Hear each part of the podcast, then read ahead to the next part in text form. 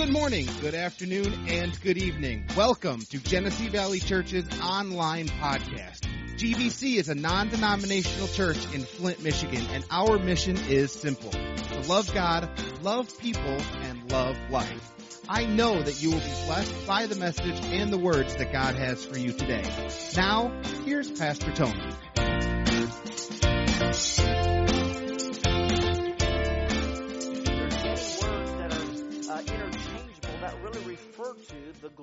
God or really the presence of God. It's the manifested presence of God that we as individuals can experience. And oftentimes we try to really uh, super spiritualize that or make it something that really God never intended it to be. Meaning that uh, it's something that we can only experience if we're just spiritually mature, or maybe certain people can. But God wants everybody to, to be able to experience His presence. And so many times we overlook just what God is doing or how He's revealing Himself. For instance, I just talking with a couple of you guys in this past week. Uh, some, I think, this past Sunday, maybe the past Wednesday, I can't remember. But just for the sake of using some of those stories, uh, I know last Sunday we talked about uh, uh whatever we worship you'll become obsessed with. And one individual came up to me afterwards and said, You know, just as I've been purposing to seek God, that's really where my heart has become, where I'm just becoming obsessed with God, or where I desire to be pleasing to God and follow after God. Well, why is that changing on the inside of an individual that says, you know, I hadn't been so faithful in the years prior, but now something's changed. I just want to know God and I just want to follow God. What's that caused from? It's really the glory of God or the power of God or the anointing of God that begins to draw people closer. Does that make sense? I was talking with another gentleman, uh, again, I think it was that Wednesday night, uh, last Wednesday, but he was talking about being at work, and while he was at work, he said this salesman, he's a, he's a, a mechanic uh, guy, works with his hands, working in the garage, and he said this salesman came in, and he said just out of the blue, this salesman says to him, he says, He's coming soon. And this guy says, Yeah, he is. And then the boss heard him say, What are you talking about? Who's coming soon? And the salesman said, Jesus. And I guess the boss was like, Oh dear God, here we go again. you know, that, that Jesus talk. Well, he started talking about this salesman as they're conversing and talking. He says that the salesman is beginning to just share his heart and talk about just how uh, the scripture lines up with end time events in prophecy and just the things that are taking place right now. And he says, as I'm listening to him, he says, man, I am just, oh, like, this is just so awesome. Well, what was that? Why was he hanging on, on the words of that individual talking about the Word of God? He said, Man, I just got goosebumps as I began to hear him talk. And he said, The boss will say, Hey, come on, I, I got a truck I need you to work on. He's like, Hang on, wait a minute, I just want to hear about this. Well, why was he so eager to hear or have this conversation? It's the glory of God that shows up and causes people to be hungry to say, Oh, there's just something about what is being said right now. And even where he said, uh, uh, I got goosebumps hearing what he was talking about. What's the goosebump?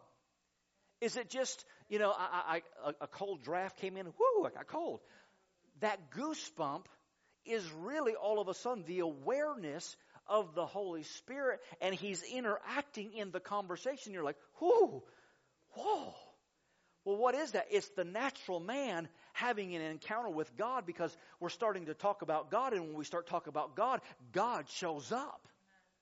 Are you seeing that? And so, like I said, so many times we over spiritualize the glory of God or what it's to look like or what it's to feel like, but God really generally wants us to begin to experience Him. And when we start talking about Him, He just likes to show up. Amen. Amen. When you start praising God, He just likes to show up. And His presence becomes real in our life. And like I said, uh, when you, I've said this, I think I said this last Wednesday, and the Lord kind of checked me on it. And I, and I, even talking about it now, it's one of those things where it's like, God, do I really have to say that? But I think it's important for us to understand because I've often said this, and you've got to weigh it out with balance. But I've often said this that what I'm talking about is not to be spooky, kooky, or weird. And you realize that God isn't weird, and God is not spooky, and God is not kooky, right? But think about it for a moment. When God shows up and does some things, sometimes it just messes with your head, doesn't it? And you might just say, that's weird. Well, why is it weird? Because you've never seen something like that before. For instance, look at Jesus. You think about Jesus where he was ministering to this guy that had no eyes. So he kneels down, he spits in the mud, he makes a little mud ball, and he puts it in the guy's eye, and all of a sudden, eyes show up or form, and the man can see. That is pretty weird. Right? I dread the day that God ever calls me into spit mud, mud pie ministry. You know what I mean? but that would be weird, wouldn't it? And think about the people that were seeing him. They'd be like, I've never seen anything like that before. But what do they see? They see the results of what happened. So you cannot deny the results of something that you've never been familiar with before. It's like, I've, I've never seen that in church before, right? Or think about Jesus. You know, the man couldn't talk, he couldn't speak. And so Jesus spits, open up, and puts it on his tongue. I mean, how gross. How weird and disgusting. Come on. But what was the result? The man's tongue was loosed and he began to speak. So I guess what I'm trying to say is that we've got to be careful in putting God in this box that when God shows up sometimes it's just like, I've never seen that happen before. You know what I mean? And so like it just even as we were sitting here worshiping and, and that last song was like, God, you're a good, good God. I began to think about just how when God shows up, sometimes it just messes with your, your, your, your thinking or your head. And I remember when I went to Bible college, and I've shared this story with you before, but again, it goes to show or just to express that I've never seen that before. I've never felt that before, and but it was God. And so it was actually, I think, either the first week before I had started school, or maybe maybe it was the week that I did start school. I can't remember, either week before or week during, whatever. But I'm in church that particular Sunday. I uh, remember I've told you that Rhema Bible Church is right around 7,500 people, or it was about that time. And so I'm in the upper balcony. I mean, I am up high in the nosebleed section, and the platform's way down there. And there's this gentleman on the front row by the name of Bernie, and Pastor Hagin calls him up, and, and Bernie's laughing. And so he asks Bernie, he says, What's going on with you? Because you think some goofball's laughing. What are you laughing about? It's church service. It's time to be all holy, right? But he's laughing. And he says, What's going on with you, Bernie? And Bernie says, You know, my wife has been diagnosed with cancer. We went to the doctor this past week, and they were telling us what it was going to take and the thousands of dollars that it was going to take for this particular procedure. In fact, it was like 20 some thousand dollars that this procedure was going to take. And he says, and I didn't have the money. And he says, the devil kept telling me, what are you going to do, Bernie? And he said, I just got, got to laughing because it wasn't nothing that I could do, nothing that I can do. And therefore it's like, well, I don't have to do anything, devil. God's going to take care of it. And he said, I just began to laugh. And then the devil would ask me again, What are you laughing at, Bernie? You know you don't have that money. He said, I just began to laugh again. And as he's telling this story, he's laughing hysterically and almost unable to tell the story. And as he's telling the story, the power of God comes on him. He falls down on the platform, just laying there. All of a sudden, this guy starts running from the back of the church, gets up to the platform, and throws money on the platform. And it initiates a move of God to where people just start flocking the, the, the, the, platform and start throwing on money. And Bernie was a very large man, he was heavy. And there was so much money thrown up on the platform that you could no longer see Bernie on the platform.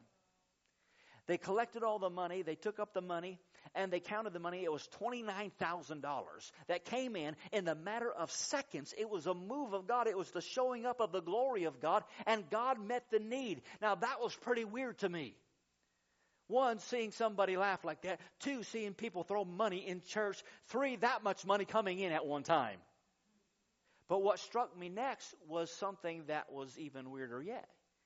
Is that I was so moved because it was just a move of God in that moment, I started jumping and dancing and just glorifying and worshiping God in that moment almost uncontrollably because I was so overwhelmed by the goodness and the glory of God.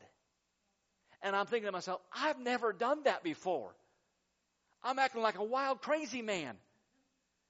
But it was because of the glory of God. My point is this is that when God shows up, when the glory of God shows up, let's not put him in a box and say, well, God, don't do that. Because it just may mess with your head a little bit. You know what I mean? I said it just might mess with your head. And we've got a purpose to say, God, I'm open and available to just see you move the way that you want to move.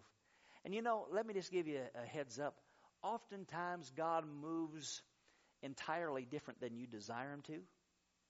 Because many times we're praying and saying, God, I want it like this. And if you do it like this, in fact, if you'll just use so and so to do it this way, it would be perfect.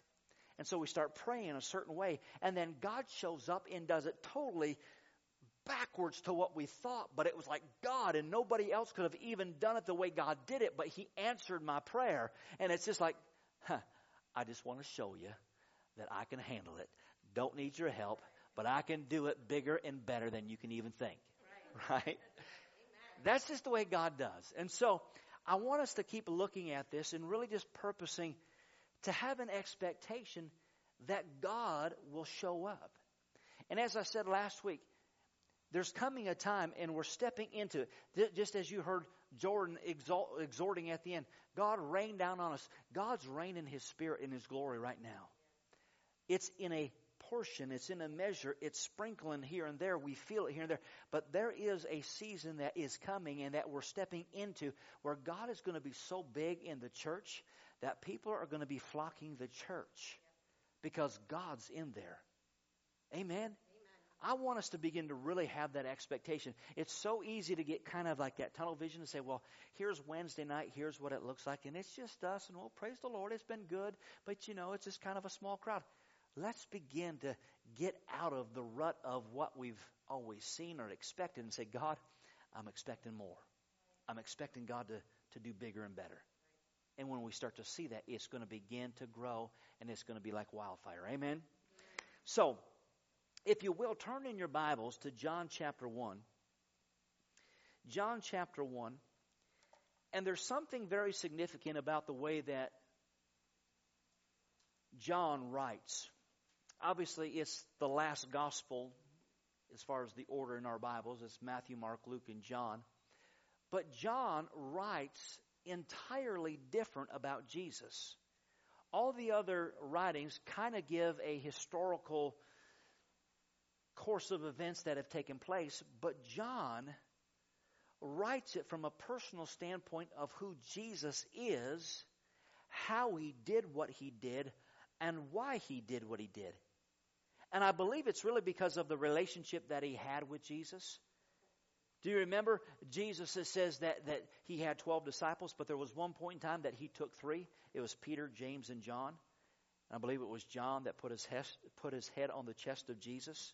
And if you remember at the very uh, uh, uh, uh, at the end of the Gospels where they went to find Jesus and they couldn't find him in the tomb, well, in John's writing, he makes note. He wants it to be very clear that I outran Peter. Yeah. Why? Because he must have had a close relationship with Jesus that was entirely different than the rest of them. And from this vantage point, he writes very distinctly about who Jesus was and really concerning the glory that was in demonstration of who Jesus was. So in John chapter in John chapter 1, I want us just to begin here. Let me get there myself. I'm in Luke. John chapter 1 starting in verse 12 it says, "But as many as received him speaking of Jesus, to them he gave the right to become children of God to those who believe in his name, who were born not of blood, nor of the will of the flesh, nor of the will of man, but of God. So he's speaking of the born again experience or the, the receiving of Christ.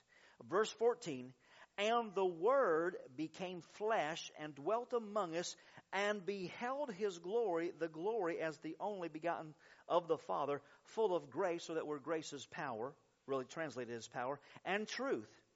Notice it says, once we have received him as our Lord and Savior, because he was the Word, and the Word was made flesh and dwelt among us, and we beheld his glory, his presence, his power, the anointing that was on him. Now, that verse is really twofold because the Bible tells us that Jesus is the Word, and it says that the Word, being Jesus, was made flesh. And being that we he was made flesh, we beheld his anointing, his power, or the presence of the Holy Spirit that was upon him. But here's the thing the Word of God can be made flesh or become manifested, naturally speaking. From the standpoint of the Bible says that the Word of God says that by His stripes we are healed. Therefore, that Word can become flesh or becomes real in our lives. And therefore, when it shows up, we see or we behold His glory or His power.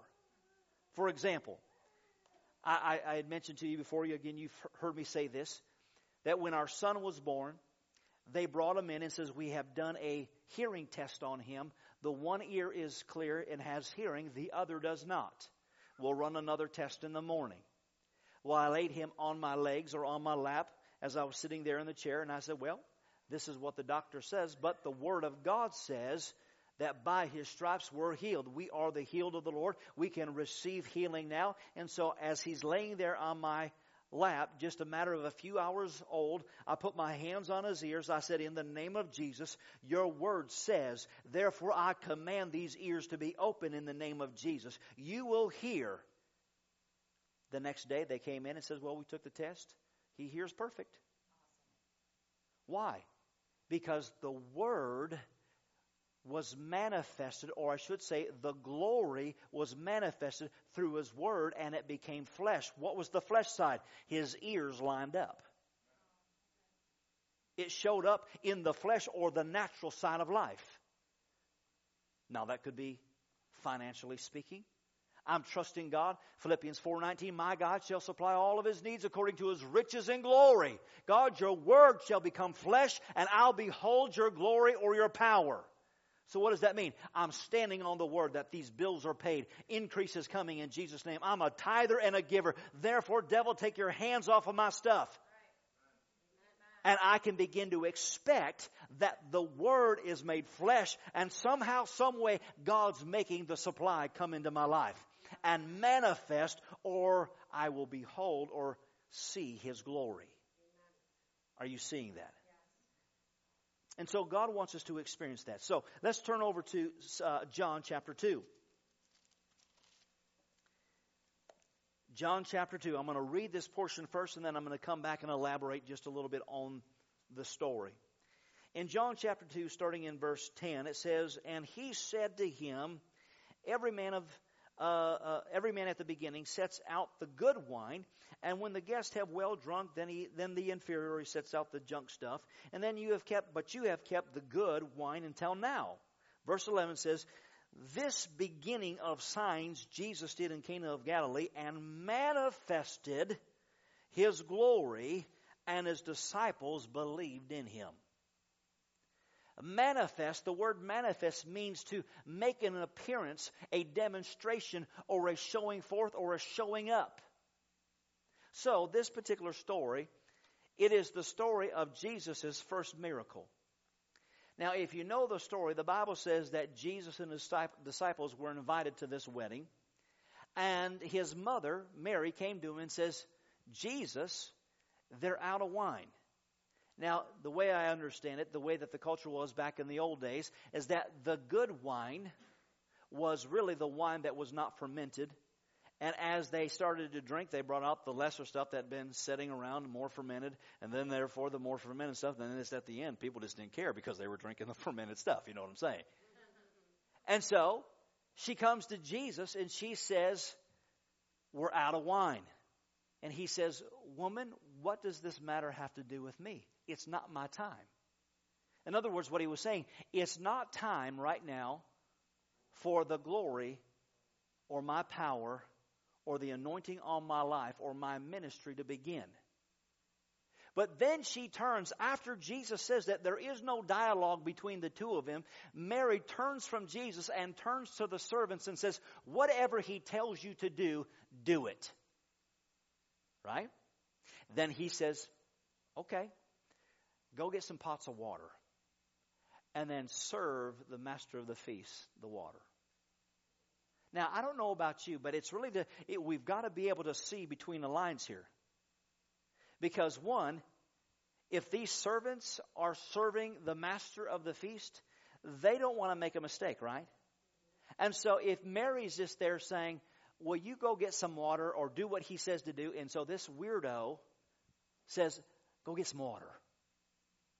I thought we were talking about wine. But just go get some water.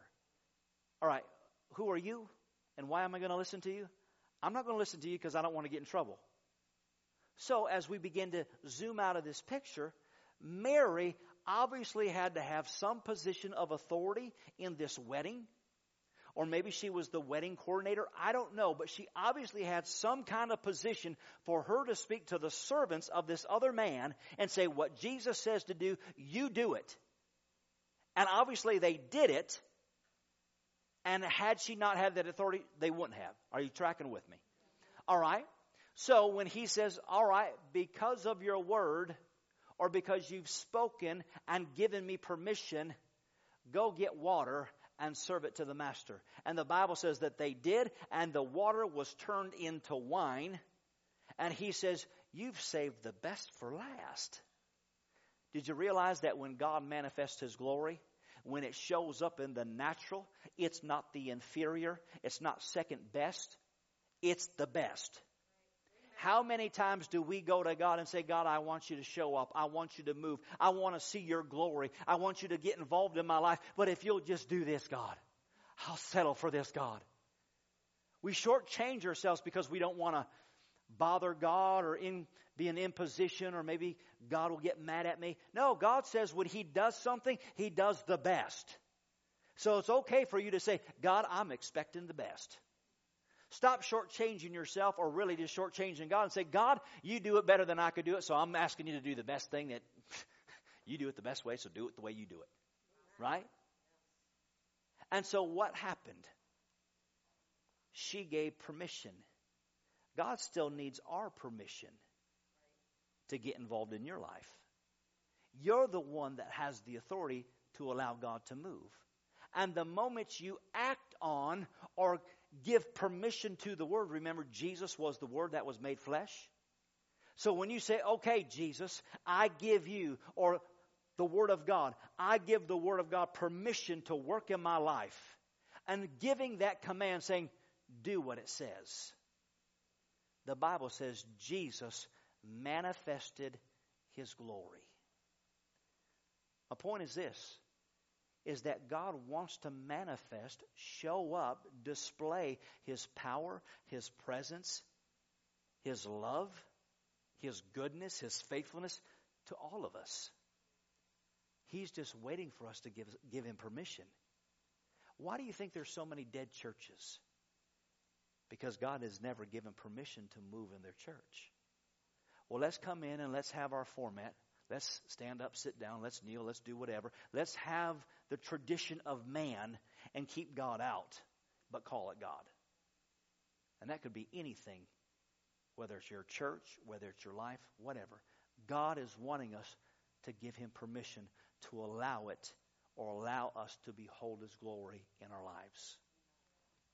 All right, continuing along these lines. In John chapter 4, go ahead and turn to John chapter 4.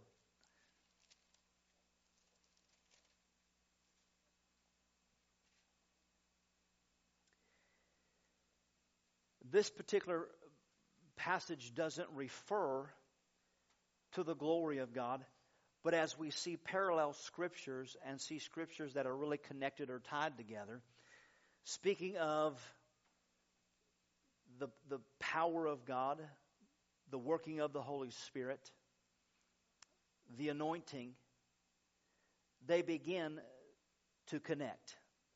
For instance, in John chapter 10, The Bible says that the thief comes to steal, kill, and destroy, but Jesus said that I've come that you might have life and life more abundantly. Amen. That word life is in the Greek called zoe or the God kind of life.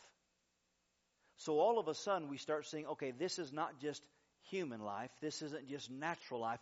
This is the God kind of glory life. Right? The Bible says in John 6 63, it says that the Word of God is spirit and it's life. Speaking to that same kind of life. The glory of God, the presence, the power of God, who He is invested in that life. And so, all that being said, as we begin to see here, in verse 7 of chapter 4, it says, A woman of Samaria came and drawn, uh, to draw water, and Jesus said to her, Give me a drink. For his disciples had gone away into the city to buy food. Then the woman of Samaria said to him, How is it that you, being a Jew, ask a drink from me, a Samaritan woman? Again, you remember, Jews didn't have any dealings with Samaritans. They were kind of the underclassmen. He says, But you ask of me for a drink. For Jews have no dealing with Samaritans. Verse 10 Jesus answered and said to her, If you knew the gift of God and who it was saying to you, Give, a, give me a drink, you would ask him, and he would have given you living water. Then it goes on to say in verse 13, And Jesus answered and said to her, Whoever drinks of this water will never thirst or will thirst again. Verse 14, but whoever drinks of the water that I shall give will never thirst, but this water that I shall give him will become in him a fountain of water springing up as everlasting life. Awesome. So what's it talking about? It's talking about this glory, this presence, this power, this life of God, this anointing that God wants to reveal. Did you notice how Jesus said this was available? He said, Ask me. Remember, He was the Word, and the Word was made flesh, and we beheld His glory. So He says, If you ask me, the Word, the Word will be made flesh, and you'll behold my glory.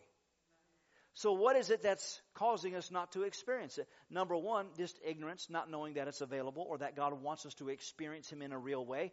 Secondly, the lack of asking. The Bible says that we have not because we ask not or we ask amiss. How many things God is wanting us to do, but we don't know, first of all, that we can ask, or secondly, we just don't? I want to experience God. I want to know Him. I want to experience Him in a real, tangible way. Now, here's when we talk about this, it's important for us to, to understand some things because it's real easy as we begin to talk about this that we start to say, well, am I supposed to desire an experience, a feeling? No, God never desires for you to desire the experience or the feeling. He desires you to desire Him, and the feeling shows up. Because if we're not careful, we begin to look to church as though it's just an experience. And we get caught up all in the experiences, and therefore we never have stability. We end up actually getting flaky because all we want is experiences and never follow after Him, the Word of God, to have stability in our life. And we're moved from one feeling to the next. And well, bless God, I guess we haven't had a feeling in our church in a little while. I guess I need to go down to the next church that has some feelings where I can feel something. Does that make sense? And you might think, well, that's just silly. It happens all the time. I said it happens all the time. In fact, there's one particular gentleman, he's not been here at the church for, oh gosh, quite some time. But in our first church and this church here, he would come and go from time to time. And when he was here, in fact, here, here's the very first church service that he ever attended at our very first church. I didn't even see him back here, didn't even know that he was there. But in the midst of the service, I said, Somebody has a hernia, and God wants you to know He's healing that hernia right now. I'm like, Well, I just know what God told me to say, so I said it. I got a call at home that day, and it was this guy. He says, I came to your church today. He says, I want you to know I was that guy with the hernia, and I was healed. It's all gone. The bulge was gone. It's, it's, it's done. I'm like, well, praise the Lord. Well, he started coming to my church because he had an experience. Well, obviously, God wants to whet your appetite. And sometimes when you see those things, like, hey, you're in the right church. God's moving there. But all of a sudden, the warm fuzzies and the feelings and the woohoo and the goosebumps didn't necessarily happen every service. And he's like, well, what's going on? Well, what do you mean what's going on? Well, it's not like it was. Well, why don't you just get plugged in and you'll find that the, the, goosebumps come back because God wants you to give a supply rather than always, He wants you to be a contributor rather than a consumer. Right. He wants you to be a, a, a, a uh, participator rather than a spectator. Well, He just couldn't get that. Well, then all of a sudden, you hear about this church. They're having something. Well, he go over there. He, since he's been at this church, I probably I dare. He's probably been to eight different churches because he's wanting to experience the fuzzy, the feel good. Those come when you seek God's face. But if all you do is seek His hand, you'll miss Him.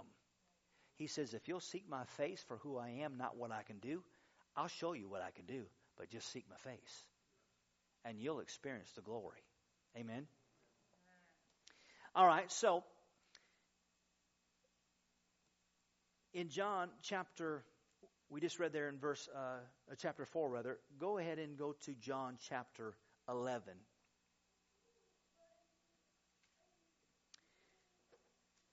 Once again, did you notice that Jesus said, if you knew who it was that you were speaking to, you would ask to receive.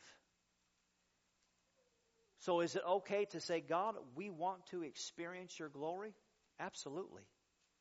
Do you remember uh, Moses when he was uh, seeking God? And he says to God, He says, God, show me your glory. Do you remember that? And God says, Well, no man has seen my face. He says, But let me cover you up for just a minute. Put him in the cleft of the rock. Put his hand over him. And then when he released his hand, the Bible says that Moses saw his hinder parts or saw the back of God. But in that, he saw God's glory. So is it okay for us to seek God's glory? Yes, I want God's glory to show up. I want God's glory to show up and just mess you up. You know what I mean? Because I know all of us have some areas of tradition and religion and just whatever. Some of us are wound up a little tighter than others. Man, you just need God to let your hair down. You know what I mean? You just need a perm, and God's going to just stick your finger in the God light socket. you know. God wants us to experience Him. And He says, if you would ask of me, you would receive from me. So I'm purposing and desiring to see God show up. Right. Amen. All right, John chapter 11. John chapter 11, verse 4. Once again, this is the story of Lazarus. Lazarus uh, had died. But in verse 4, it says, When Jesus heard that, he said, This sickness is not unto death, but for the glory of God, that the Son of God may be glorified through it. I wanted to point something out here because oftentimes we read Scripture and we misinterpret it based on how it was written. It says, this thing or this sickness that has taken place was, was not unto death, but for the glory of God. So some have taken that and said, well, some sickness glorifies God. Have you ever heard that before?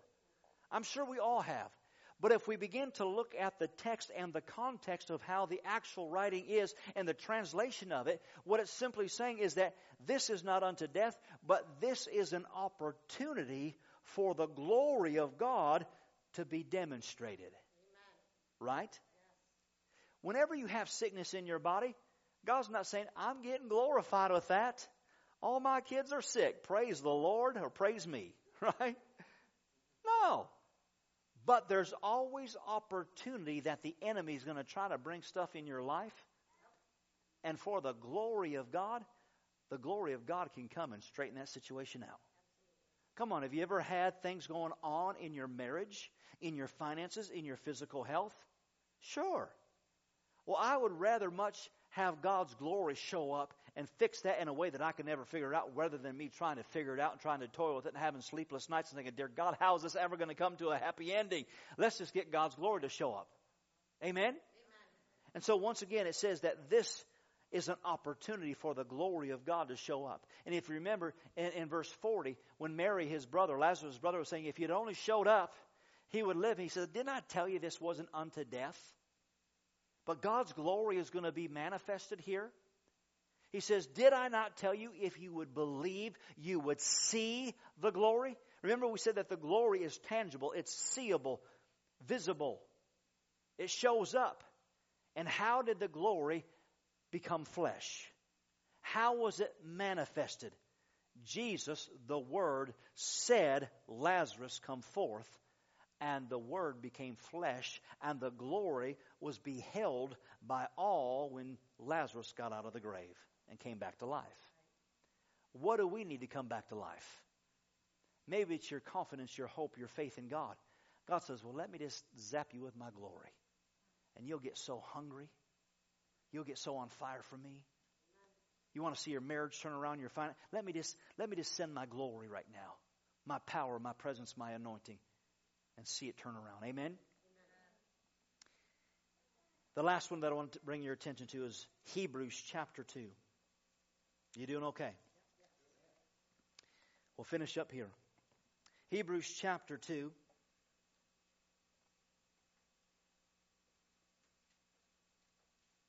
Starting in verse 1. It says, Therefore, we must give the more earnestly heed to the things we have heard, lest we drift away. For if the word spoken through angels proved steadfast, and even transgression and disobedience received a just reward. So let's stop for a moment. Notice it says this if we give more earnest heed to what we've heard, and then it talks about, you know, angel of the Lord came and delivered a word from God. Well, if it's a if it's an angel that's delivering a word from God, it's still the word of God, right? And notice it says to take heed to the word lest we drift away. Why are so many churches lacking the glory? Because they've no longer adhered of, or have heard, adhered to, is that the right way of saying it? To the word, and they've allowed themselves to drift away. The Bible talks about people becoming lukewarm, stagnant Christians, no longer having an expectation, right? Then it goes on to say this, verse 3. It says, How shall we escape if we neglect so great a salvation, which at the first began to be spoken by the Lord and was confirmed to us by those who heard it? God also bearing witness both with signs and wonders and various miracles and gifts of the Holy Spirit according to his own will. So notice what it says. There are signs, wonders, and miracles that are on display. Verse 5 says, For he has not put the world to come, of which we speak, in subjection to angels, but one testifies in a certain place, saying, What is man that you are mindful of him, or the Son of Man that you take care of him? You have made him a little lower than the angels. The word angel, if you remember, we said actually is defined in the Greek as Elohim or God. So, in other words, God says, I've not put you under angels, I've made you just a little lower than me. All right, and then it goes on to say, it says, You have crowned him with glory and honor and have set him over the works of your hands, and you have put all things in subjection under his feet. For in that he put all uh, in subjection under him, and left nothing that is not to be put under him. But now we do not yet see all the things that are put under him. But we see Jesus, who was made a little, little bit lower than the angels, for he suffered of, for, for the suffering of death, crowned with glory and honor, that he by the grace of God might taste death for everyone. Now in verse 10, for it was fitting for him, for whom are all things, and by whom all things are created, in bringing many sons to glory, to make, to make the captain of their salvation perfect through suffering. So notice what it says. Through Jesus' suffering, he brought us together with him, and those of us that have received Christ or received salvation have become sons of God. And did you notice it says that he has brought his sons into glory? Meaning that if you're a Christian, God's presence, God's glory, God's power, God's anointing is not being withheld from you. It's part of what God desires to give you. And so, if we're children of God, if we're sons of God, and when that, that term sons is referring to both men and women, sons of God, the glory of God is available. Meaning, God wants us to experience Him in a real, tangible way. That when we pray, our conversation with Him is real. God shows up. I mentioned to you just that, that example of that guy that was in the mechanics studio, studio or garage, whatever you call it. A son of God talking with another son of God. As they talked about the God of glory, talked about his word, the sons of God began to experience the glory. And he's like, wow, I felt it, man, just as we're talking. I got goosebumps, and I didn't want to stop talking because it was so good. Are you getting it this morning? Or this morning, this evening? I'll get it right one way or another. God wants us to experience Him. God wants our marriages to experience the glory, His presence. God wants our church to experience it, our kids. He wants us to experience the realness of who God is. Amen. And that's what's taking place more and more here at GVC. The more we expect it, the more it shows up.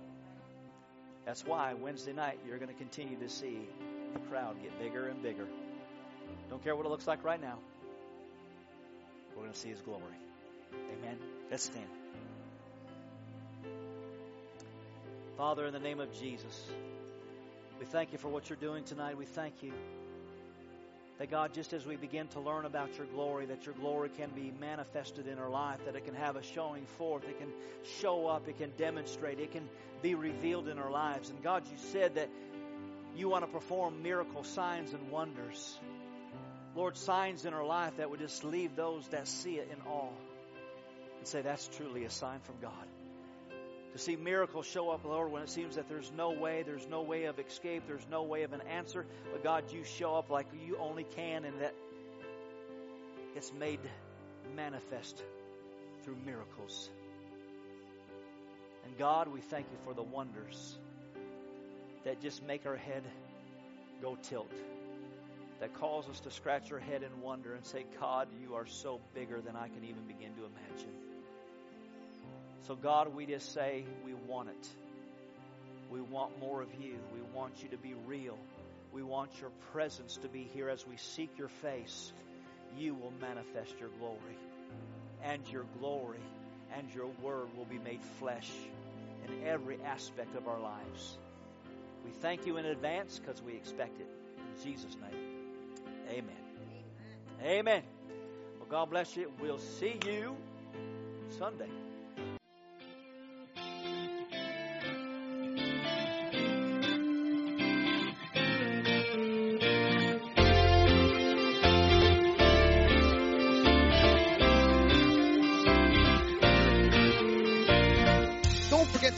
Subscribe to this podcast and take a look at all of our social media sites, which can be found at our website, gvchurch.tv.